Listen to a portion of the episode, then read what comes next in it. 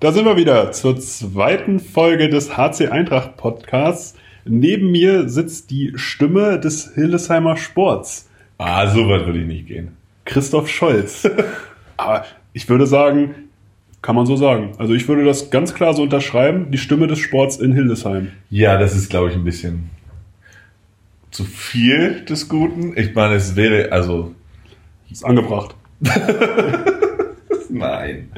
Nein, ich darf der Eintracht die meine Stimme geben und den Invaders. Und dabei wird es auch bleiben. Wie ist es so? Ist es eine ungewohnte Situation für dich? Du sitzt neben mir, in dem Fall nicht als Fragesteller, sondern hoffentlich als guter Antwortengeber. Ja, das ist es tatsächlich. Weil, wenn ich Fragen stelle oder das Mikro in der Hand habe, das ist ja schon so ein bisschen Macht auch, ne? Also im positiven Sinne. Und ich kann schon immer verstehen, wir haben letztes Jahr ja das auch mit dem Podcast gemacht und die Spieler, die taten mir schon mal auch so ein bisschen leid.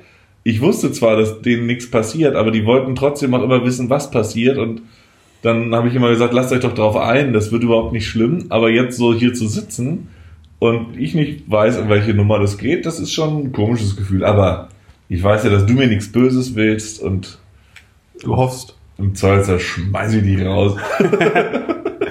wir, wir befinden uns hier gerade im Wohnesszimmer der Familie Scholz. So viel dürfen wir hier, glaube ich, verraten. Ja, guckt euch nicht so genau um. Ja, es ist unglaublich, also es ist unglaublich aufgeräumt. Also dafür, dass du Kinder hast, ist das hier unglaublich aufgeräumt. Richtig. Überragend. Muss man ganz klar sagen. Äh, bei Familie Scholz ist es aufgeräumt. Das können wir hier als Statement schon mal festhalten. ja, finde ich gut. Ja, so, Punkt, Ende. Fertig. Schön, dass ich zugehört habe. Besser wird das auch nicht. Nein, wir wollen natürlich so ein bisschen den Mensch hinter der Stimme kennenlernen. Wer ist Christoph Scholz? Wir haben jetzt schon gehört, er hat Kinder, wohnt in Hildesheim, hat eine Frau. Wie habt ihr euch kennengelernt? In den letzten Wochen des Studiums in Bayreuth. Wir haben in Bayreuth studiert. Meine Frau ist Diplom-Sportökonomin, also hat Schwerpunkt Sportmarketing, Sportmanagement studiert und ich habe Lehramt, Polit nee, nicht Politikwirtschaft, das heißt Recht, Wirtschaft und Rechtslehre und Geografie auf gymnasiales Lehramt in Bayreuth studiert. Und da haben wir uns in den letzten Wochen unseres Studiums in der Cafeteria beim Frühstück kennengelernt. Uh, und da hat's gefunkt? Sofort. Direkt. Direkt, wie das halt damals so war. Ne? Dann hat man StudiVZ und dann, ja, dann waren wir ein Paar. Und jetzt? Du bist immer noch. Seid es immer noch? Punkt.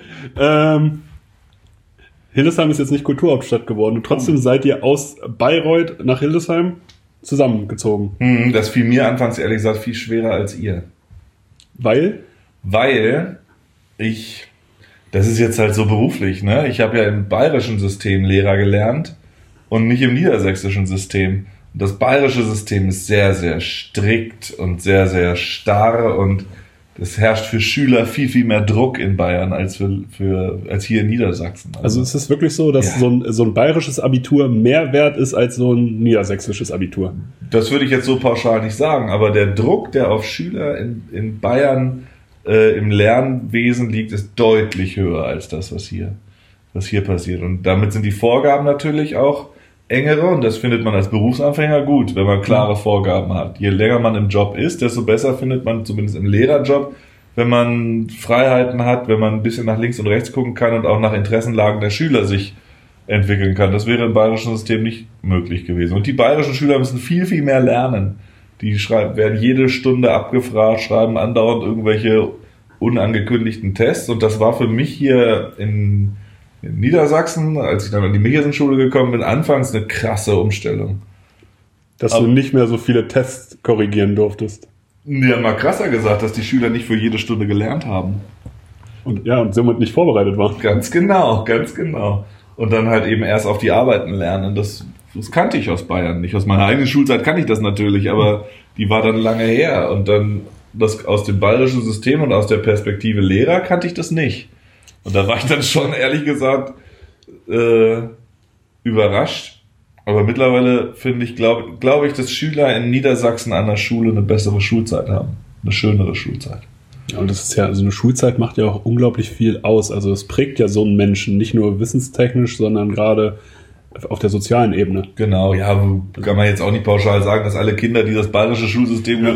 durchlaufen sind, soziale, sozial verlorene Seelen sind. Aber ich glaube so, dass der Wohlfühlfaktor im, im System Schule ist, laut meinen Erfahrungen, ich meine, dass ich Referendariat gemacht habe, ist jetzt zehn Jahre her, äh, in Niedersachsen angenehmer. Ja, und dann sind wir nach Hildesheim. Ich sollte erst nach Treuchtlingen, ich hätte eine Stelle in Bayern gekriegt, aber in Bayern ist das eben alles zentral. Da sagt München irgendwann, so, Herr Scholz, wir haben eine Stelle für Sie in Treuchtlingen. Und da ich damals noch nicht wusste, wo Treuchtlingen ist und Ich auch weiß es bis heute nicht. eben bis zum heutigen Tag weiß ich es auch nicht, habe ich diese Stelle und das war schon so ein bisschen Lotto irgendwie damals, weil die Stellen waren auch schon rar gesät. Das hat auch nicht jeder eine Stelle gekriegt.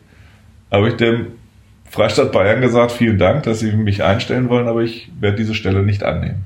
Weil ich, so ehrlich muss man sein, in, zu dem Zeitpunkt schon eine Zusage von der Miesenschule hatte. Und jetzt natürlich auch zufrieden in Hillesheim bist. Voll.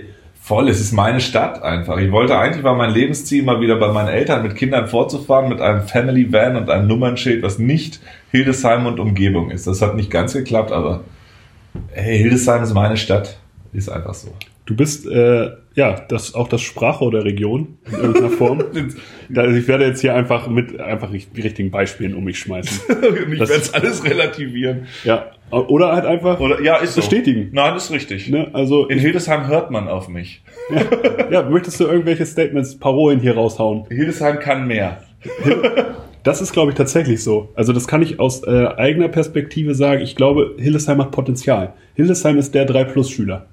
Hildesheim ist der bescheidene Schüler, der eigentlich viel, viel mehr kann und es nicht zeigt. Glaube ich auch. Und weil es auch viele Leute gibt, die über diesen 3-Plus-Schüler sagen, der, der ist nicht mehr zu holen. Irgendwie. Es gibt auch viele, die hier wohnen, die einfach sagen, also dass man sich so, sich, glaube ich, bequem gemacht hat in dieser Aussage, Hildesheim ist schrubbelig, schrumpelig. Und aber das, ich kenne so viele, die das gesagt haben. Die kommen alle, oder viele kommen wirklich entweder dauerhaft zurück oder gerne zurück. Und jetzt immer noch, dass ich Leute, mit denen ich früher hier aufgewachsen bin, ähm, sagen so, sie kommen jetzt zurück nach Hildesheim. Weil es doch in der Heimat schön ist. Ist so, Heimat bleibt Heimat, kannst du machen, was du willst. Auch wenn es dieses Lied von Grönemeyer gibt da, ne? Heimat ist kein Ort, Heimat ist ein Gefühl. Ich habe mich auch diese acht Jahre in Bayern sehr wohl gefühlt. In Bayreuth habe ich da gewohnt. Aber Hildesheim ist halt Hildesheim.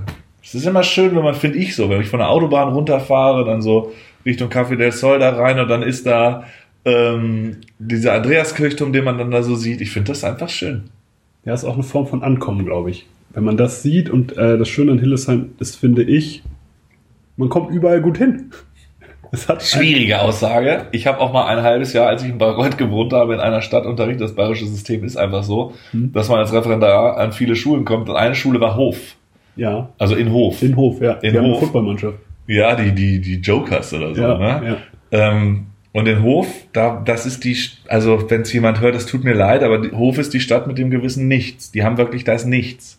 Und die haben immer wirklich ähm, hoch zu Felde geführt. Die sind halt direkt an der A9. Ja. Und man ist schnell in Berlin, man ist schnell da, man ist schnell da. Und dann habe ich mal, das habe ich auch böse Blicke gekriegt, gesagt, wenn die einzige Qualität einer Stadt ist, dass man gut in anderen Städten ist, dann weiß ich nicht, ob das tatsächlich ein Pfund ist, mit dem ich, mit dem ich handeln würde. Ich wollte, meine Aussage bezieht sich darauf, dass man innerhalb Hildesheims schnell an den Orten ist, Ach so. man sein möchte. Das stimmt. Das Also stimmt allerdings. Das ist alles relativ fußläufig noch äh, zu erreichen. Auch oder, mit, oder mit dem Auto, äh, mit dem Auto fußläufig zu erreichen. Ja, sicher. Man kommt zu Fuß immer gut zu seinem Auto. Ja. Ich bin halt so ein Autofahrer, ne? So. ja, ist ja auch richtig. Es ist auch gar kein Problem, äh, finde ich persönlich. Dafür gibt's die Dinger ja. Ja, ich könnte natürlich auch viel mit dem Fahrrad fahren, aber guck Wetter, dann wird man auch nass und der Wind und so, das mer- also. Ist auch unangenehm. Aber vielleicht werde ich ja irgendwann auch sportlich. Was machst du, äh, was machst du beim Autofahren? Hast du, äh, bist du Radiohörer, Podcasthörer? Also außer den HC Eintracht Podcast? Klar. Äh, Radiohörer. Also kommt, ich fahre ja nur mega kurze Strecken. Ich meine, ich wohne in Ochtersum und arbeite an der Mesenschule. Das sind elf Minuten. Nicht mal. So, Drei Songs, also. Das Ding ist mit dem Fahrrad fährst blöderweise auch nicht mehr. Ich erlebe das tatsächlich manchmal, weil halt viele Schüler von mir auch hier wohnen und morgens dann Mit dem Fahrrad hier Hallo sagen und dann ja, die wieder. sind halt echt nicht viel später als ich da.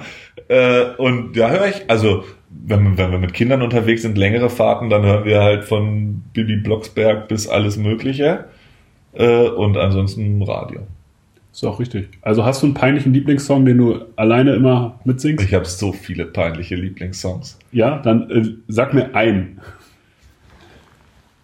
Und das ist jetzt das, ne? Also wenn man so Musik hört, ne, dann so in diesem Modus, finde ich, dann kriegt man ganz oft so, ah ja, das finde ich ein geiles Lied und das ist echt eine meiner Lieblingsbands. Aber wenn du mich jetzt fragst, was ist dein Lieblingslied oder was ist dein peinliches Lieblingslied, kann ich dir nicht sagen. Also ich habe tatsächlich, Peinlichkeit ist ja auch ein Gefühl, also das muss man auch zulassen. Also ich persönlich bin einfach richtig schmerzbefreit und ich würde sagen, Backstreet Boys ist für mich jetzt nicht peinlich. Ich höre das gern. ja, das Kann ich auch so in einem Podcast, Podcast du, sagen. Was heißt, ich höre das gerne. Ich habe jetzt hier kein Album, aber ich habe auch mal, Mhm. ich höre, also natürlich, hallo, die 90er, da war ich Teenager. Natürlich waren da die Backstreet Boys und Take That.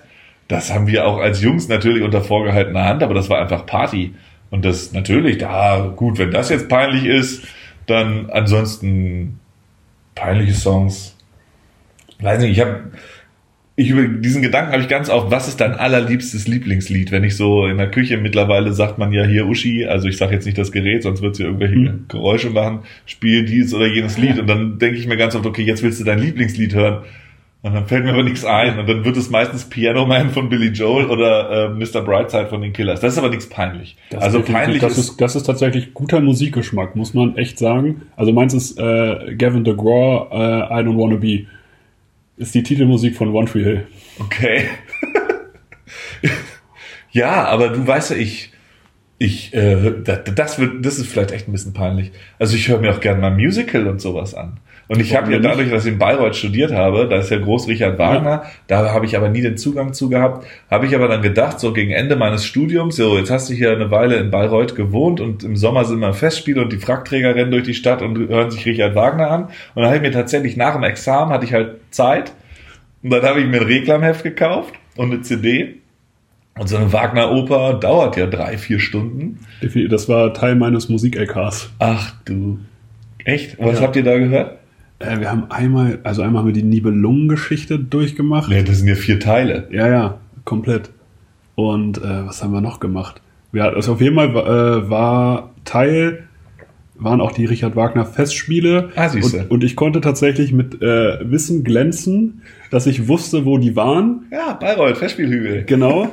Das lag aber nur daran, dass ich an der, in der Bild am Sonntag die Überschrift äh, äh, Es ist schön, Bayreuth zu sein, äh, mir gemerkt habe und deshalb wusste, dass Bayreuth die Richard Wagner Festspiele Ja, ausrichtet. das ist viel, das läuft dann, das ist irgendwie auch in Bayreuth eine Parallelgesellschaft, diese Festspiele. So kam es mir zumindest immer vor, wobei ich natürlich in der anderen Parallelgesellschaft Bayreuths unterwegs war, nämlich die Studenten. Aber ich habe mir das Reglement von Tannhäuser gekauft damals, habe mich aufs Sofa gesetzt, äh, Sofa, aufs Bett gesetzt und habe diese Oper gehört und da muss ich sagen, habe ich einen bislang schwierigen Zugang, weil ich nicht verstanden habe, was die gesungen haben. Man musste also wirklich mitlesen. Ja. Und also das, da fehlt mir dazu. Aber sonst alles, was irgendwie Musik hat. Ich habe halt, wenn ich Bock, wenn ich Musik höre, brauche ich Melodie. Weißt du, oder also irgendwie das nur gebrüllt und nur geschrabbelt, das, das ist nicht meine Welt. Ansonsten gibt mir Melodie und ich finde es gut. Ich muss immer wieder sagen, äh, es gibt ganz viele Ohrwürmer, die ich mir selber immer nicht eingestehen würde, wenn ich dann heimlich äh, dann doch Mark Forster mit, äh, Ja. mitsumme.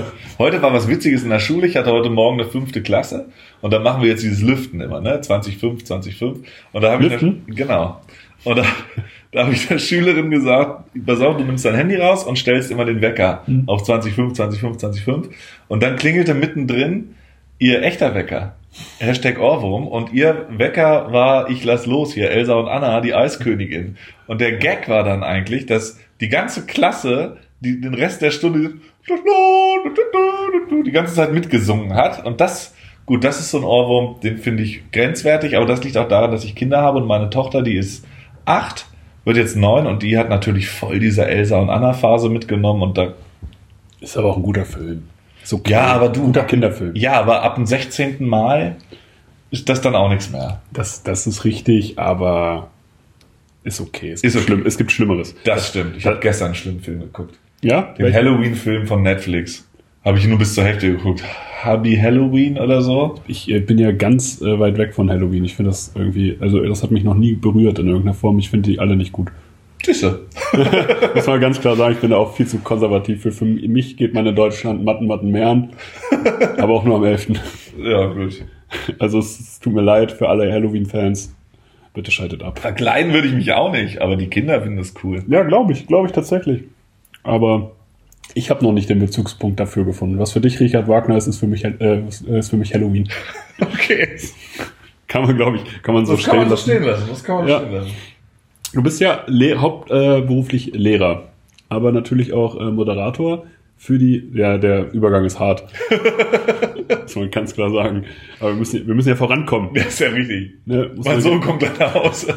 Das ist Genau, vorbei wir, mit, wir haben Zeitdruck. das ist hier vorbei mit Frieden. Ja, den, vielleicht machen wir den auch, vielleicht setzt er sich einfach dazu und kann auch noch ein bisschen was erzählen. du bist ja hauptberuflich Lehrer. Du hast äh, der Eintracht deine Stimme gegeben, den Invaders, den Indians. Das sind ja alles sehr körperbetonte Sportarten. Was, was berührt dich da so? Also du anscheinend, das sind ja, also Handball ist eine körperbetonte Sportart, Football sowieso, Eishockey. Was macht für dich welche Sportart aus? Welche, äh, was berührt dich am meisten in irgendeiner Form? Und ähm, wie kamst du überhaupt dazu, Moderator zu werden? Das ist eine witzige Geschichte. Ganz viele Fragen jetzt auf einmal. Ja, ja, das äh, definitiv. Also, die witzige Geschichte, dass ich Moderator, das hört sich immer so an, also ich bin nicht hauptberuflich Moderator, das ist mein Hobby und ich habe das Glück, dass in Hildesheim die Sportarten, die ich unheimlich gerne mag, auf hohem Niveau spielen, wo ein Hallen- oder Stadionsprecher eben irgendwie auch gewisse Selbstverwirklichungspotenzial mit sich bringt. So, und dazu gekommen bin ich ganz einfach über einen gemeinsamen Freund von uns beiden, nämlich Johannes Krupp. Der hat irgendwann vor tausend Jahren äh, mit den Hildesheim Invaders die Cheerleading-Meisterschaft Norddeutschlands in der Sparkassenarena, hieß sie damals noch. Nee, Hölle, Halle 39 war das das erste Mal ausgerichtet. Hat gesagt, wir brauchen noch einen Moderator. Scholle, ich könnte mir vorstellen, dass du das kannst. Das ist ein typischer Kruppsatz. Genau. Und da war ich ein bisschen überrascht und habe gesagt, was, Moderator, wie viele Leute kommen denn da? Ja, kommen nicht viele, tausend Leute oder so. Ne? Und dafür, dass ich das noch nie gemacht habe, habe ich dann gesagt, oha, ich denk mal drüber nach. Und ich wollte aber auch ein guter Freund sein in dem Moment. Irgendwie habe ich gesagt, äh, Man, ja, muss wenn, da, man muss dazu sagen, ich denke mal drüber nach, heißt bei Johannes eigentlich immer, ja, der macht's. so war es dann auch. Und ich denk mal drüber nach und wenn du keinen anderen findest, dann würde ich es vielleicht machen. Und am Ende der Veranstaltung, also ich habe sie dann tatsächlich moderiert, ähm, hat er zu mir gesagt, als ich das gesagt habe, hat er gar nicht mehr gesucht. Damit, damit hatte ich den Job. Und so ging das dann weiter. Dann habe hab ich halt bei den Invaders, dann in der nächsten Saison. Ich meine, das ist halt einfach Quatsch machen. Wir sind erwachsene Menschen und dürfen da Quatsch machen. Und da habe ich einfach unheimlich Bock drauf. So, und das mit dem Sport. Ich habe halt immer Handball gespielt.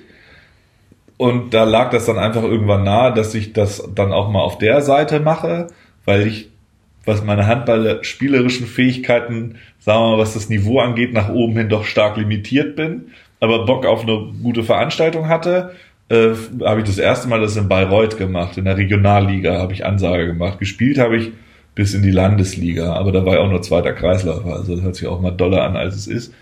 Ähm, Muss man auch, also auch ein Backup ist wichtig im Kader. Backup ist wie ganz moralisch vor allen Dingen. War moralisch. Wenn einer ein Tor geworfen hat, bin ich auch immer aufgestanden. Ist auch so das Handtuch gewedelt. ja, na klar. Wichtigster Mann. Wie wichtigster Mann. Ja. Und äh, was die Sportarten angeht, natürlich American Football bin ich über meine Kumpels über diese Cheerleading-Meisterschaft und dann Football. Ich hatte ehrlich gesagt in der ersten Saison null Ahnung von den Regeln. Das geht vielen Spielern so. Das kann ich, das kann ich tatsächlich so sagen. Ähm, vor meinem ersten Footballspiel wurde mir gesagt, du stellst dich dann dahin, das ist deine Aufgabe, mach es. Genau. Und ich habe ich habe dann aber an der Playstation, ich habe mir Madden gekauft, aber an der Playstation und habe dann während ich spiele mir überlegt, was würde denn man jetzt dazu sagen?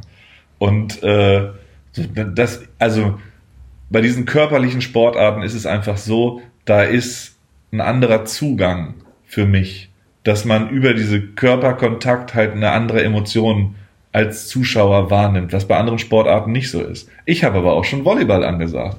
Das erste Mal in Bayreuth, auch Regionalliga, BTS, das, oder nee, BSV, es lag daran, dass meine Kumpels halt einfach da Volleyball gespielt haben und dann haben wir da einfach Quatsch gemacht. Das war eine kleine Veranstaltung, da waren 300, 400 Leute vielleicht.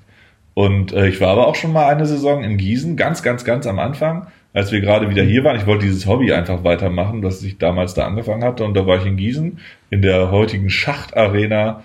Ähm, damals zweite Bundesliga, als sie aufgestiegen sind, aber den Aufstieg nicht wahrgenommen haben. In der Saison äh, war ich da Ansage. Aber es ist ja okay. Das, ich habe da einen anderen Zugang zu als zu Handball und zu American Football.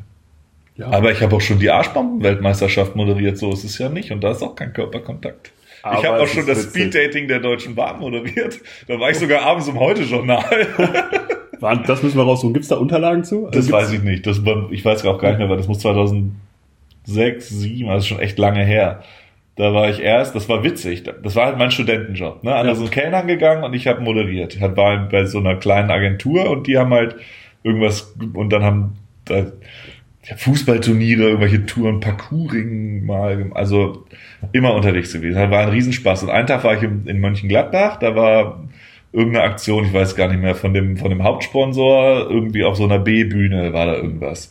So, und auf dem Rückweg habe ich gleich in Nürnberg im Intercity Express war die Aktion Speed Dating der Deutschen Bahn.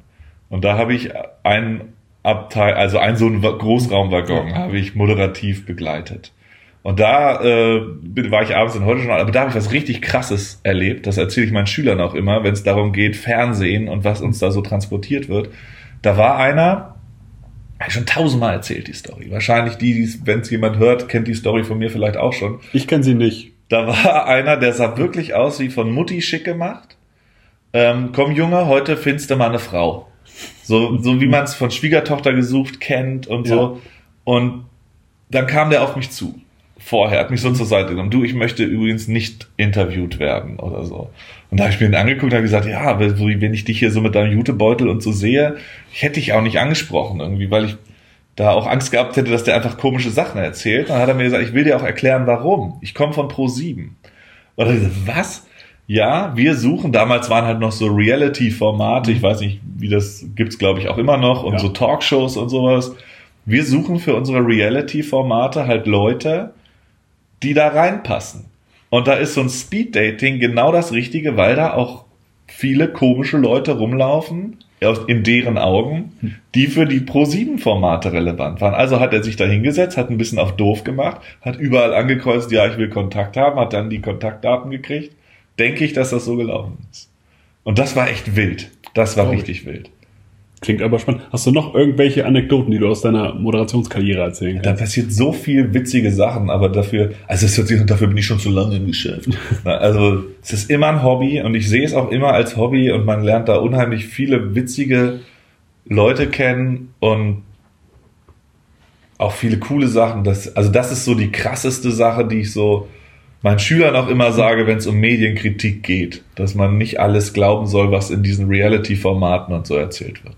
Das ist ja auch richtig. Also das ist aber das ist, glaube ich, auch ein Schulproblem, dass sowas wie Medienethik bis heute nicht richtig unterrichtet wird, oder? Es ist in keinem Fach richtig zu Hause. Ich glaube, das mhm. wird in Deutsch mal gemacht. Wir machen das in Politik, wenn es so um die Rolle der Medien äh, als vierte Gewalt und sowas geht. Aber das, das, nee, so richtig Medienethik in Religion und so wird das bestimmt auch gemacht. Aber ja. Ist das dein Statement des Podcasts? Möchtest du das Medienethik oder Ethik allgemein das ist das. Äh, naja, wenn wir als Ethik verstehen, wie wollen wir miteinander umgehen, dann finden, sehe ich, haben wir da ganz viel Nachholbedarf.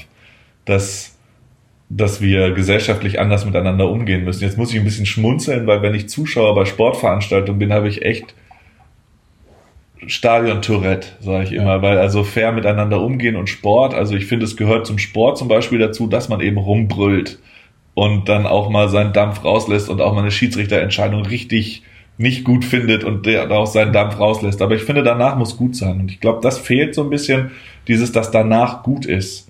Dass klar ist, auf welchen Schauplätzen man die Sau rauslassen kann, auch verbal und auch gegen den anderen. Mhm. Und auf welchen Schauplätzen eben nicht. Und ich glaube, dieses, auf welchen Schauplätzen mache ich die Leute nicht doof an oder gehe übers Ziel hinaus, das fehlt ein bisschen.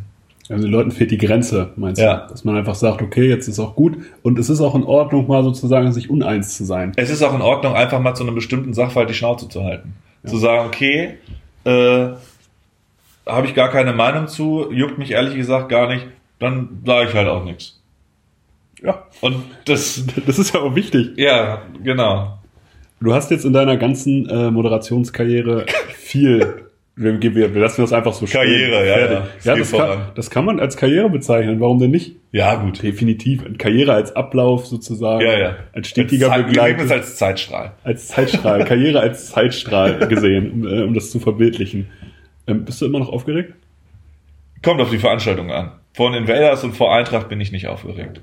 Es kommt drauf an, was da so los ist. Also grundsätzlich, nee, bin ich nicht aufgeregt. Wenn ich eine Veranstaltung mache, die ich noch nie gemacht habe, wo ich das Publikum nicht kenne, wo ich die Abläufe nicht kenne, auf jeden Fall. Hast du da irgendwelche Tipps gegen Nervenkitzel? Vielleicht auch für deine Schüler interessant in irgendeiner Form, wenn die Prüfungsängste haben. Gibt's für dich, äh, Oh Gott, das sind zwei wenn, du, Ver- wenn, also- du, wenn du in irgendeiner Form aufgeregt bist, nervös bist vor so einer Drucksituation? Also bei Moderation ist es bei mir, verlass dich darauf, was du kannst. Mhm. Ähm, es ist nicht alles planbar und es gibt dann den Moment, also ich denke zum Beispiel an diese Hatz Sportparty, als ich sie das erste Mal gemacht habe. Da waren zwei Variablen, die ich nicht einschätzen konnte. Zum einen bei, bei den Sportveranstaltungen, wo ich ansage, da kennen mich die Leute, da weiß ich, da will mir keiner was Böses. So, da waren jetzt aber irgendwie alle da und auch alle, die irgendwie nur einen guten Abend haben wollten bei dieser Hatz Sportparty da ähm, wusste ich nicht, okay, wie reagieren die auf dich überhaupt? So, das war eine Variable und die andere Variable war Annette Sattler. Weil Annette Sattler ist einfach eine gestandene Moderatorin, die macht das total professionell, total super und ich kannte die nicht. Und es hätte ja auch sein können, dass die sagt, wer bist denn du? Du willst mir jetzt hier irgendwie das Wasser reichen oder so und da hatte ich schon ein bisschen Schiss vor. Herausgestellt hat sich, dass bei dem Hildesheimer Publikum alle total cool waren und die coolste in der Halle war einfach Annette Sattler. So, und das war, das hat mir ein bisschen Druck natürlich bei der ganzen Sache genommen. Und bei Moderation ist es ganz einfach. Man kann sich dann ab einem bestimmten Punkt nicht mehr drücken. Dann geht es los. Dann geht das Licht aus und dann geht es los und dann wird geliefert. Und der Vorteil für mich ist, für mich ist das mein Hobby. Wenn ich auf bestimmte Sachen keinen Bock habe, dann mache ich es nicht. Aber die Dinge, auf die ich Bock habe, die mache ich dann. So, und bei Prüfungsangst, das ist, ich bin kein Psychologe. Ich, also, erreichbare Ziele setzen und realistisch an Dinge rangehen und erreichbare Ziele setzen, die man allerdings mit ein bisschen ähm, Einsatz auch erreichen kann. So, und wenn man dann wirklich Ängste hat, und Angst ist natürlich eine unheimlich starke Emotion, dann, wenn das wirklich eine Angst ist, dann brauche ich Hilfe. Und ja, ich rede von diesem aufgeregt sein, nervös Machen. sein, Okay, einfach machen. machen, durchhalten. vorbereiten, Ja. So vorbereiten, dass man sich nicht belügt und sagt, ich bin gut vorbereitet, ja, ja. Sondern die Karteikarten gegens Licht hält, damit du die Genau. Seite lesen kannst. Ich habe das Buch zweimal, ich habe die Seiten im Buch zweimal gelesen. Ja, das reicht vielleicht nicht, aber sich so vorbereiten, dass man sich, dass man in den Spiegel gucken kann und sagen kann, okay, ich bin gut vorbereitet für das Ziel, das ich erreichen will, und dann machen. Dann hilft, ganz oft hilft, so hart das klingt, in vielen Situationen, vor denen man sich fürchtet, vor denen man Respekt hat, machen. Und dann, danach ist man entweder stolz oder um eine Erfahrung reicher. Und dann macht man es halt nicht nochmal. Im besten Fall nicht nochmal oder dann anders. Genau. Vielleicht- Ich glaube, zweimal das Gleiche machen oder zwei, äh, zweimal auf dieselbe Art etwas machen, ist, das ist nicht so schlau. Du sagst also, du bist gerne Vollzeitlehrer und äh, Teilzeitmoderator. Ja.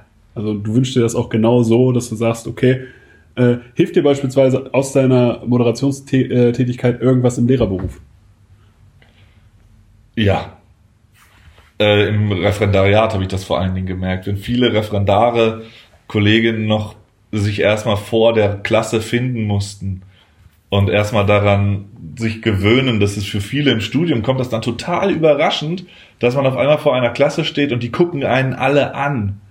Und dann wollen die auf einmal was und die finden einen auch nicht alle cool, wenn man da vorne steht. Das war eine Situation, die kannte ich schon. Das war mir völlig egal. Und ähm, ja, das hat mir geholfen, frei zu sprechen, zu improvisieren. Das kannte ich alles schon, also das hilft auf jeden Fall. Was auf jeden Fall auch hilft in der Schule, ist, wenn ein Schüler von Veranstaltungen kennen, dann ist das schon mal gleich eine ganz, ganz andere Basis. Also wenn ich irgendwie Schüler habe, die Handball spielen bei Eintracht oder die, die ähm, Football bei den Invaders oder bei einer Veranstaltung war, wo ich angesagt habe, dann haben wir gleich eine Basis, über die wir sprechen können. Und das ist unheimlich wichtig, dass man eine Basis zu den Kindern findet und ja, sich mit denen dann so unterhalten kann, dass, dass die sich auch ernst genommen fühlen und das hilft. Das hilft ungemein. Ja, bei Kindern ist es bestimmt auch dadurch, hast du natürlich auch einen anderen Zugang oder eine andere Vertrauensebene für die, weil sie dich ja aus einem anderen Zusammenhang auch kennen. Ja, Also, das stimmt. Und man muss sagen. auch dazu sagen, es finden auch nicht alle cool. Ne? Es müssen, Ja. es ist, es können auch nicht alle damit umgehen. Das war nach dieser Hatzparty zum Beispiel, weil mich, oder auch im Sport, die ne- nennen mich ja alle Scholle. Ja. Viele wissen, glaube ich, gar nicht, dass ich Christoph Scholz heiße. Viele sagen zu mir Herr Scholle. Das wissen die nicht. Und ähm, das, das ist für manche Schüler eher ein Problem zu sagen, in der Schule bin ich aber nicht Scholle. In der Schule bin ich Herr Scholz. Und, damit eine Autoritätsperson. und da und die Grenze muss klar gezogen werden. Musstest du das lernen in irgendeiner Form? Nein, das war für mich von Anfang an klar. Weil es auch, man tut den Schülern keinen Gefallen damit, wenn ich in dieser, in meiner Freizeitrolle bleibe. Das, das ist für alle Beteiligten einfach. Und das musste ich nicht lernen. Das müssen hier und da mal ein paar Schüler lernen, die meinen, sie müssten irgendwie Grenzen anders ziehen. Aber das lernen die dann. Sehr schnell.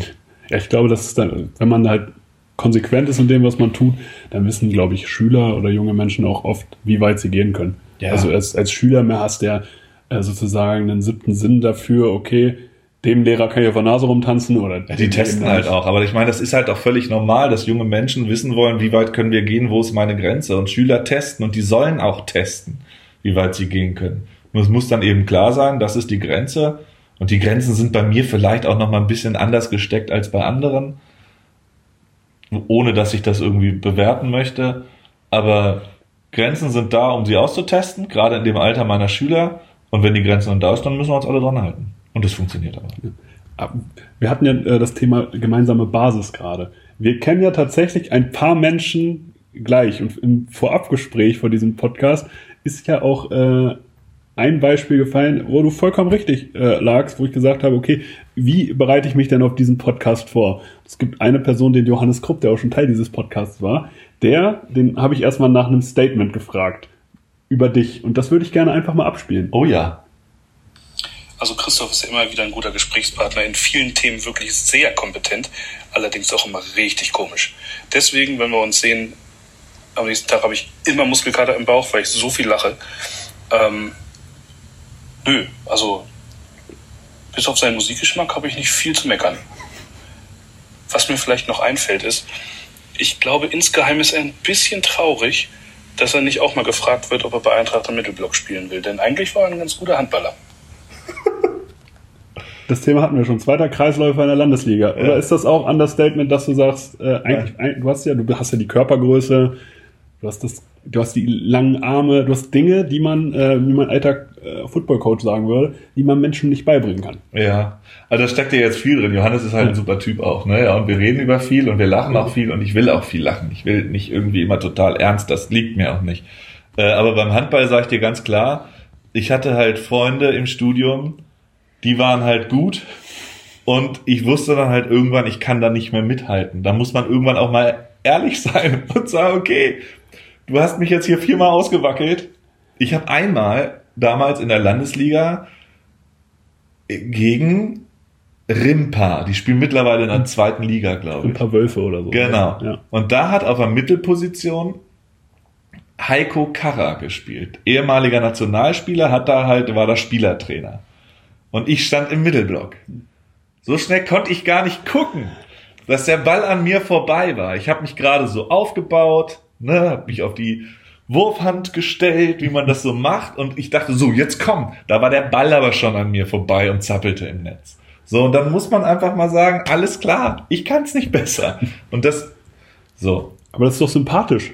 Ich glaube, viele Leute sagen sich das eben nicht und äh, verbeißen sich dann auf etwas, wo sie eigentlich ihre Energie in andere Dinge, wo sie besser sind, äh, sozusagen stecken sollen. ich hatte halt einfach Alternativen, ne? Ich Genau. war im Lehramtsstudium und war klar, okay, du bist Lehrer und Feierabend. Ja, das ist doch auch gut. Ja. Also von daher alles richtig gemacht. Äh, dann habe ich tatsächlich deine Frau nach einem Statement gefragt. Was? Ja, ta tatsächlich. Und sie hat mir gleich zwei Alliterationen in einen Satz geschickt. Das fand ich unglaublich. Irre. Äh, der, Bayerisch, sie hat bayerisches Abitur. ja, das, das merkt man. Das lernt man auch nur da. Und ich bin froh, dass ich unfallfrei Alliteration sagen kann. In dieser Das ist der Abitur. zweite Versuch, dass wir das hier aufnehmen. Nein. Christoph ist der liebenswerte, labernde Lehrer, der Leckereien liebt. Ui. Der liebenswerte, labernde Lehrer, der Leckereien liebt. Uiuiui, stark. Das ist schön. Ja, also ich glaube, das, also das ist ja Grundsympathie, die da einfach da ist. Also was hast du, äh, ja, allgemein, was dieser Satz aussagt. Ja. Was sind deine Lieblingsleckereien? Also ich freue mich voll. Also erstmal esse ich unheimlich gern Toffifee. Ja. Da habe ich ein Fable für. Ähm, Trotz der Nuss da drin, also Ja. ich finde, die stört. Wenn sie das ohne Nuss produzieren würden, obwohl ich jetzt nichts gegen Nüsse habe. ja, aber pass auf, die Nuss zieht sich ja in der Süßwarenwelt durch. Ja, das verstehe ich auch nicht. Ne, verstehst du? Also Ja. Rocher und wie die alle heißen, Ja, die, da ist immer die Nuss mit drin. Weiß nicht, ob das irgendwie, dass die, dass die, dass die guten Fette mitgegeben werden. ja, weil, oder dass man, keine Ahnung. Aber die zieht sich durch. Ansonsten freue ich mich, ich bin mega Weihnachtsfan. Ich habe Ja. voll Bock auf diese Weihnachtszeit. Und wenn immer alle Leute sagen, ab September, wer kauft denn Lebkuchen und Spekulatius? Ich. Ja, das muss ein Markt sein, das würden sie nicht Ja, anbieten. Also ich. Und ich, ich mag das sehr gerne. Und also ich habe mich mal mit einem unterhalten, der hat gesagt, Zucker ist zum Schluss wie Heroin. Ne? Und wenn irgendwie Heroin auf dem Tisch liegt und man ist nicht abhängig, dann hat man damit gar kein Problem, dass da Heroin auf dem Tisch liegt. Und bei Zucker merkt man das sehr schnell, wenn Plätzchen auf dem Tisch liegen, ob man widerstehen kann oder nicht. Und ich kann dann nicht widerstehen. Also ich bin auch, also ich finde Zucker total klasse. Also ich weiß, wie schlecht es ist und obwohl ich es weiß, ist es mir halt ab einem gewissen Punkt einfach egal. Ja. Und dann ist so eine Packung Lebkuchen halt auch immer weg. Auch gern die Ekelsachen. Ja, Kennst du die, äh, die Erfrischungsstäbchen von Aldi? ja aber die sind toll. Also Schon, da, ne? Die kann man aber auch nur in Zehner-Schritten essen. Ja, als Packung auch einfach. Ja. Oder äh, Gelee-Bananen? Nee, sowas. Oder sind das diese, die es so in äh, bunten Tüten gibt? Hm. Ja, auch. Oder? Nee, ich meine Gelee-Bananen, das sind so, so, so gallertartiges Gelee, das wohl mit ein bisschen Suggestion nach Banane schmeckt. Mhm. Und drumherum ist so ein Schokoladenbezug. Ah, okay, nee, sowas kenne ich nicht. Sowas Eklig. nicht. Und ab der zehnten wird einem auch schlecht. Ja? Da musst du, da musst du dranbleiben. Also ich bin ja der große Freund, äh, also von Skittles. Ah ja. Und äh, es ist ja auch grundsätzlich so, Skittles und irgendein kohlensäurehaltiges Getränk, Oh ja, das blubbert. das blubbert und das bläht deinen Magen unglaublich auf, ist klasse. Ja, und dann rülpst man auch so schön. Dann weil- rülpst man so schön und ach, Wahnsinn. Ja, Also Skittles äh, M&M's. M&M's mag ich auch gerne. Aber bei M&M's äh, muss ich sagen, die, äh, die braunen nicht, weil das sind Schokolinsen, glaube ich. Die gelben und die blauen, das sind die guten. Ey, und das verstehe ich ehrlich gesagt immer nicht, auch bei Haribo Gummibärchen. Ja. Dass dann Leute sagen, ich mag nur die grünen. Da habe ich gar keine Zeit zu, das Nee, rauszukriegen. von den weil beim- Packungen her, es gibt doch also... Ach also, so, meinst du? Ja, weil bei ja. Gummibärchen sind bei mir immer alle Farben im Mund. Da kann ich gar nicht rauskriegen, wer jetzt, ob mir da irgendeiner mehr schmeckt oder nicht. Nee, Gummibären sortiere ich vorher, bevor ich sie esse. Hallo Monk. ja, also Gummibären äh, sortiere ich sozusagen erstmal nach Farbe, weil ich erst die grünen esse und damit die roten zum Schluss da sind. Das sind ja die besten. Hä? Ja, ja. Irgendwann mache ich das auch mal. Aber meistens ist es. Nee. Ja. Harry, äh, also, Bei M&M's ist die Packungsfarbe der Unterschied sozusagen. da, stimmt, da kaufe ich, wenn dann die gelben. ja, das sind die besten. Definitiv. Bitte. Ja, aber ich hatte auch mal neulich Salted Caramel von M&M's. Die, das ist hart. Also ist schon gut süß. Also da kriegst du Karies gleich da Ist, mit, ist, ist serienmäßig. Genau, ist gleich inklusive Und Visitenkarte vom Zahnarzt. ja, also die, also Meran Maxudi ruft dich danach direkt an. Ach ja, siehst du, haben wir den auch untergebracht. Ja, ja, das ist, das ist hier Product Placement. Ich habe noch etwas vorbereitet. Oha. Von einer Person, die im Eintracht-Kosmos auch unglaublich bekannt ist. Und äh, die, äh, die du auf jeden Fall magst. Wo ich weiß, Ich mag dass du, jeden im Eintracht-Kosmos. das ist gelogen, das wissen wir beide. Das können wir auch so stehen lassen. Was? Da müssen wir gleich aufhören, noch mal drüber reden. Aber ich, äh, vielleicht wirst du ihn äh, an der Stimme direkt erkennen. Ich werde es vorher nicht verraten. Hallo Torben, hallo Christoph, lieber Scholle. Oder wie Andi Simon sagen würde, Scholli. Hier ist Steffen, ich freue mich, dass ich dabei sein darf. Und ähm, Torben hat mir die Aufgabe gegeben, wie kann ich Scholle am besten beschreiben? Das mache ich natürlich gerne. Wir kennen uns ja schon ein bisschen länger. Die letzten sechs Jahre haben wir nebeneinander bei den Heimspielen gesessen. Da konnte ich dich gut beobachten. Ich glaube, weiß nicht, 70, 80 Stück werden es wohl gewesen sein. Aber wir kennen uns auch schon darüber hinaus noch ein bisschen länger und äh, haben auch so vieles zusammen angestellt. Ich äh, werde jetzt ganz viele Geschichten nicht erzählen, aber so ein bisschen was kann ich bestimmt mit äh, reinbringen hier. Ganz klar vorneweg, wenn es hier um den Eintracht-Podcast geht, muss man sagen, für Christoph Scholz ist Eintracht Herzenssache, absolut. Der saß früher schon immer mit Dauerkarte und der ganzen Family im Blog äh, und äh, wir wollen gar nicht wissen, wir hören ihn ja oft auch ohne Mikrofon in der Halle, was er da sonst so reingebrüllt hat. Vielleicht kann er da noch ein bisschen was erzählen. Hoffentlich hat er auch keine Gegenstände geworfen. Äh, ansonsten, äh, ich glaube, als Hallensprecher macht er seine Sache schon so richtig, richtig gut. Er hat echt ein Händchen fürs Publikum und wenn man ihn so beschreiben muss, dann ist da einfach äh, viel Emotion, viel Kreativität und er ist einfach ein mitreißender Typ. Und äh, das macht Spaß, irgendwie dabei zu sein. Manchmal muss man ihn vielleicht auch mal einbremsen, aber ähm, ansonsten ist das schon äh, eine tolle Sache wenn man sonst mal so ein bisschen was erzählen muss, er kann im positiven Sinne äh, einem auch wirklich auf den Sack gehen, wenn er etwas haben möchte. Ich glaube, das musste Gerald in den vergangenen Jahren öfter mal merken und jetzt ist wahrscheinlich Buri derjenige, der das äh, abkriegt. Wenn Scholle eine Idee hat und sich was in den Kopf gesetzt hat, dann gibt er nicht so schnell auf. Stichwort wäre zum Beispiel unser Freund Eddie, den es dann irgendwann gegeben hat äh, und der jetzt äh, eine kleine wohlverdiente Pause macht bei seiner Mutti, die ihn immer Eduard nennt. Ähm, ja, also auf jeden Fall ein kreativer Typ, der, der ganz viele Sachen auch neben seiner bloßen Tätigkeit als Hallensprecher für Eintracht macht. Ähm, ich sag nur die Videos, äh, die wir so gemacht haben, Einlaufvideo oder ähm, zur Relegation oder zur Staffeleinteilung, ähm, das war äh, alles Christoph Scholz mit seinen kreativen Ideen. Äh, und äh, ja, wenn ich noch sonst irgendwie was sagen kann, wenn wir bei Auswärtsspielen oder sowas mal unterwegs gewesen sind, äh, war das bei uns auch immer Tradition. Oder wenn wir sonst irgendwie uns treffen, gehen wir natürlich ganz gerne mal was essen. Und äh, eins kann man sicher als sichere Bank mal für sich verbuchen. Ähm, Scholle nimmt im Zweifel das gleiche wie man selber, weil er hat nämlich dieses Fressneidproblem. Ähm, deswegen läuft dann meistens darauf hinaus, dass er wartet, bis ich bestellt habe und jetzt sagt, ach komm, nehme ich auch. Und äh, insofern äh, da hat er sicherlich noch ähm, was zu erzählen, äh, wo das herkommt. Ähm, ansonsten Thema Essen äh, abschließend noch vielleicht für Torben. Äh, wir haben uns ja neulich zum Shawarma getroffen. Ähm, Scholle hat mal ein großartiges Wildschweingulasch für mich gekocht. Ähm, vielleicht könntest du ihn jetzt dazu bringen, dass ähm, er uns einfach beim nächsten Mal einlädt, wenn das natürlich alles so Corona-konform geht. Ich wünsche euch noch viel Spaß. Jetzt, oh Gott, drei Minuten gequatscht. Äh, es wird Zeit, dass ich zum Ende komme. Scholle erzählt ganz viele tolle Geschichten. Torben, lock ihm alles raus. Ich wünsche euch viel Spaß. Macht's gut. Steffen, Steffen Kumme.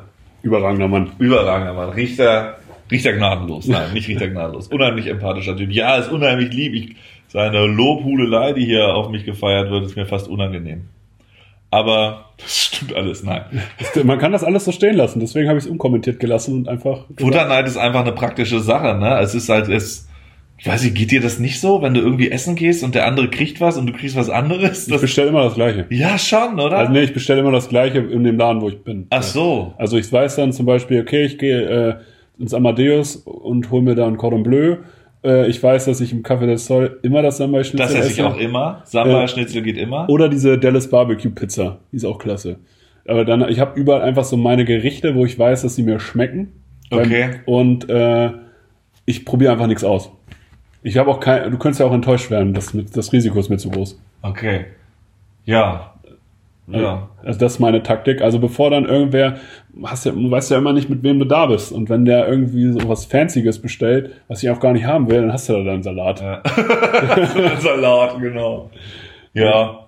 Also noch kurz zu Steffen, dieses mit dem. Ausleben von Kreativität und so, ne? Das ist halt auch irgendwie Balsam und Therapie, weil man, und das geht dir bestimmt auch so, und das wird mit dem neuen Team wahrscheinlich auch so werden, in diesem Hobby so unheimlich schön spinnen kann. Und so unheimlich schön Blödsinn machen kann. Und ja, da, das macht alt Spaß, sich da einfach auszutoben. Das Gute ist, bei mir ist das Beruf. Stimmt. Ja, Das ich mache, also ich mache zwar HC Eintracht nicht als Beruf, sondern äh, diese, diesen ganzen Online-Marketing-Quatsch. Ähm, das heißt, äh, das ist eine witzige Geschichte tatsächlich. Ich habe äh, vor zwei Tagen unseren Geschäftsführer einfach angerufen, weil ich eine Idee hatte und gesagt habe, das muss jetzt umgesetzt werden und zwar sofort. ich möchte, dass das direkt umgesetzt wird, wo ich gar keine Befugnisse dazu hatte und, äh, und er mich auch darauf hingewiesen hat, dass das jetzt hier nicht der richtige Weg ist. Aber äh, ich bin der festen Überzeugung, äh, die Idee ist klasse, das habe ich ihm auch gesagt. Und er, also ich war der festen Überzeugung, dass das jetzt hier gemacht werden muss. Ja, das geht mir bei Eintracht halt tatsächlich auch oft so. Mit Eintracht Eddie war es so. Also ich war der festen Überzeugung, Eddie ist das, was wir brauchen, vor weiß nicht wie vielen Jahren.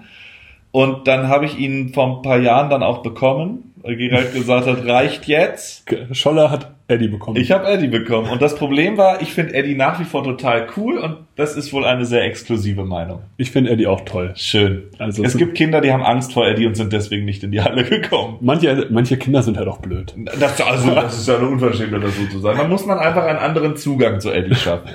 Ja, stimmt. Definitiv. Nein, aber ich kann das absolut nachvollziehen, dass man Projekte umgesetzt haben möchte und auch diese, und da auch keine Geduld hat. Nö, ich finde Eddie ja auch nach wie vor geil. Ja, und auch, und auch, ich finde meine eigenen Ideen auch immer klasse, weil wer außer einem selbst soll denn seine Idee auch sonst geil finden? Wenn du sie selber nur so lala findest, Ja. kann sie auch kein anderer besser finden. Aber das ist mit äh, Steffen, den wir eben gehört haben, Ja. auch eine coole Sache, weil der ist ein super Regulativ einfach. Ja. Ne? Der hat einen super Blick, so vielleicht wahrscheinlich auch resultierend aus seiner Tätigkeit als Richter, das Ganze dann doch nochmal hier und da mit einem, mit einer Perspektive der Objektivität zu beleuchten und dann in einer Eloquenz darzulegen, dass vielleicht doch nicht jede Idee und jeder Impuls, den man so hat, richtig gut ist. Bei Steffen finde ich es unglaublich toll, dass er so ein allürenfreier Mensch ist und so dabei so unglaublich eloquent. Also ich glaube, er kennt so viele Worte. Das stimmt.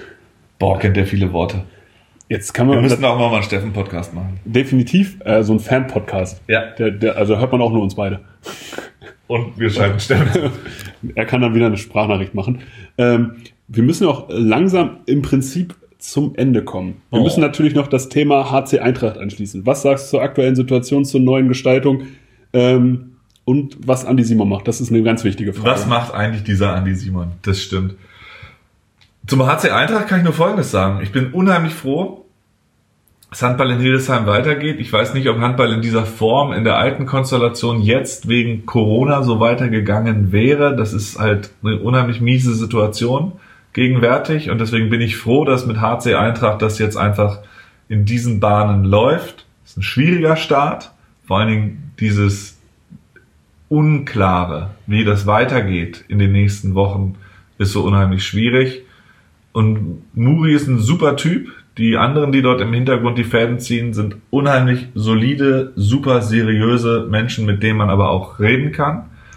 Und da kommt bestimmt noch einiges Großes auf uns zu. Und die Mannschaft finde ich jetzt schon cool. Da sind nur coole Typen bei. Also da ist keiner dabei, wo ich sage, oha, wo habt dann den her? Lieblingsspieler? Eddie. Eddie? Eddie, Lieblingsspieler Eddie.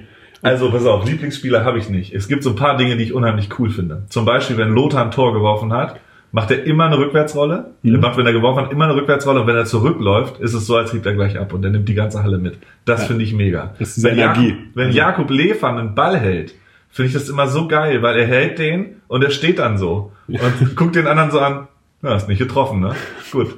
Und solche Sachen finde ich halt einfach obercool. Und so finde ich jeden, der da bei uns spielt, richtig cool. Und über jeden gibt es bestimmt Geschichten zu erzählen. Aber die werden wir ja alle erfahren. Wahrscheinlich, wenn du mit denen sprichst. Nächste Woche kommt Lothar. Oh ja, Das wird äh, ein Highlight. das wird ein Highlight. Und ein Klickbringer, definitiv. das, Lothar ist ein Klickbringer, das Ja. stimmt. Über, wir haben sonst immer beim letzten Podcast, habe ich Muri gefragt, was sein Lieblingsbär ist. Ich weiß, dass man mit dir über Grizzlies äh, schwer sprechen Das kann. stimmt überhaupt nicht. Magst du Grizzlies? Das, also ich finde das komisch, dass wir, dass wir, was wir für eine, was mir doch häufig angetragen wird, dass ich da irgendwie ein Problem damit hätte. Das stimmt ja nicht. Äh, das ist einfach nicht mein Sport. Volleyball ist nicht mein Sport. Aber ich habe über Tiere gesprochen. Genau, aber du hast das, das schon, man sieht ja deinen Gesichtsausdruck.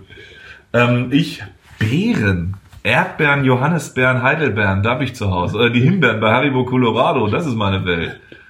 Aber Beeren, ich habe zu Beeren keine Meinung. Also Das- zu das- Bären habe ich keine Meinung. Ja, das, äh, das weiß ich und deswegen frage ich dich zum Abschluss, was ist dein Lieblingsinsekt? Mein Lieblingsinsekt ist eins, was nicht fliegt, nicht sticht und keinen Ärger macht. Perfekt. In diesem Sinne, hast du noch was zu sagen? Bleibt sauber. Wir halten uns jetzt noch ein halbes Jahr vielleicht an diese komischen Regeln alle und dann wird's wieder so, wie es vorher nie war. Freut mich. Bis zum nächsten Podcast. Nächste Woche Lothar von Hermanni. Dieser Podcast wird präsentiert von allen Sponsoren der HC Eintracht, die wir jetzt leider alle nicht einzeln aufzählen können. Ich wünsche euch allen eine schöne Zeit und abonniert und teilt diesen Podcast ganz häufig und ganz viel. Bis dahin, tschüss. Tschüssi.